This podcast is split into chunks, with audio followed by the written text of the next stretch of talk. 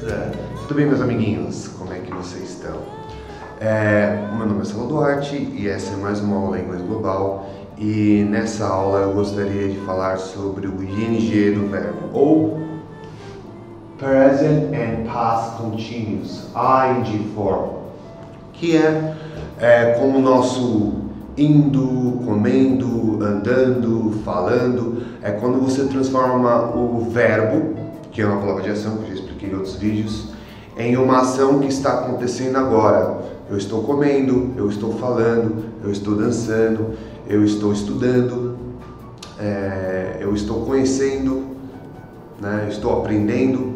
Então, é aquele verbo que de uma ação que está acontecendo agora. E nós temos aqui algumas outras formas também que eu vou explicar.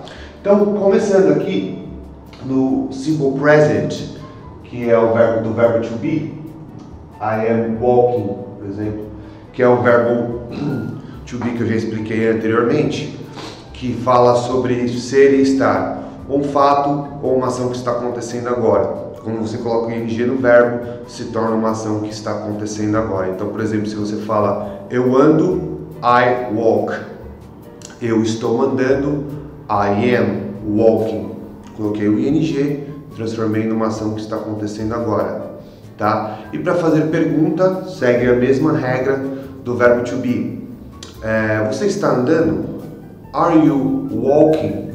E você pode responder Yes, I am or no, I am not.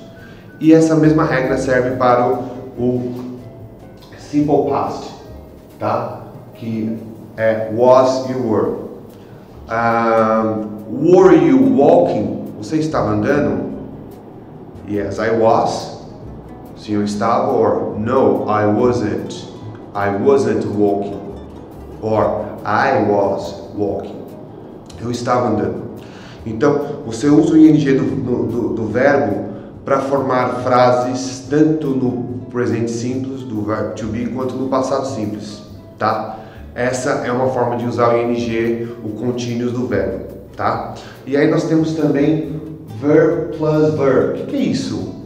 Quando você vai fazer uma, uma frase de ação usando dois verbos, nós temos que usar a preposição to, tá? que é a preposição que eu já expliquei anteriormente.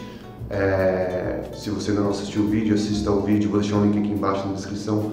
For and to, tá? Que em português é para. O to ele é usado para alavancar uma, uma um verbo para que ele se transforme numa, numa, numa ação mais forte, tá? E quando você tem que usar dois verbos. Então, no caso aqui, você tem o like e o play, gostar e jogar. São dois verbos e no meio você tem que colocar o to. O to também é aquele que, que vai de uma direção para outra. Tudo que vai de um lugar para o outro você usa o to. Então aqui nesse caso o like está se direcionando ao play, está se direcionando, se direcionando ao outro verbo. Por isso que tem que usar é, o, o, o para, o to. Tá, aqui é a mesma coisa. Eu gosto de brincar, eu gosto de comer, eu gosto de falar, tá? Poderia ser outro verbo ali, Poderia, mas eu estou dando um exemplo com gostar. Tá? Então, você tem um verbo, vai falar um outro verbo, você tem que usar o to. Porém, você pode usar também a forma do ing. Se você não usar o to, você tem que usar o ing. Olha aqui, ó. I like playing. O verbo playing veio com ing no final do play aqui, ó. Olha o ing aqui, ó. I like playing que se você for fazer uma tradução livre vai significar a mesma coisa, eu gosto de jogar, tá? Então, ou você usa o to, que é para como se fosse uma alavanca, I like to play, eu gosto de jogar, ou você coloca o ing no segundo verbo. E poderia ser outra coisa também. Uh, I like swimming, I love speaking, uh, I like to I like singing, tá? Então, é, na maioria das vezes você vai usar o to, tá? Na maioria das vezes. Porém, se aparecer o segundo verbo no ing, você sabe que é porque é por causa da falta do to, tá? É, na grande maioria você vai usar o to, mas você também pode usar o ing na, na, na segunda, é, como no segundo verbo, tá? Depois do outro. Então essa é uma outra forma de usar ing. E também nós temos aqui, depois de preposições, nós temos with, by, from, to, for, at, about, on.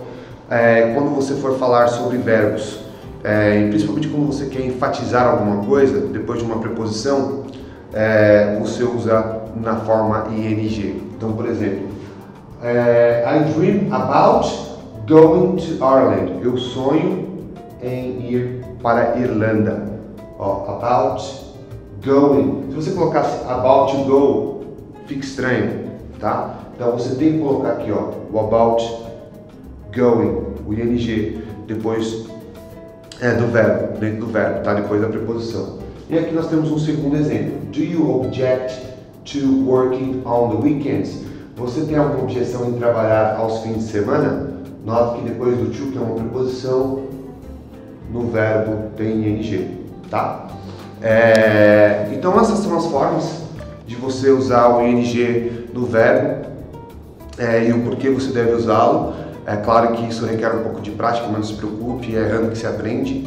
O importante é que você comece a usar e comece a errar, né? E, e ao longo do, do, dos seus estudos você vai, você vai acabar aprendendo, não se preocupe em relação a isso, não fique muito bitolado na gramática, mas é importante que você saiba porque faz parte da, da, da gramática inglesa e quanto mais correto você tentar falar, melhor para você, né? É, melhor o seu inglês vai ficar tá bom? Então, esse era o vídeo de hoje, era o vídeo sobre uh, contínuos, o ING do verbo. Espero que você tenha gostado. Se você gostou, dá um like é, aqui no meu vídeo. É, se você não se inscreveu no canal, por favor, se inscreva. Se você achou que essa informação foi importante para você, compartilha com um amigo, um amigo seu no Facebook, porque se for importante para você, também pode ser importante para ele que está estudando, tá bom? É, então é isso e nos vemos no próximo vídeo. Thank you very much and I see you in the next video. Bye bye.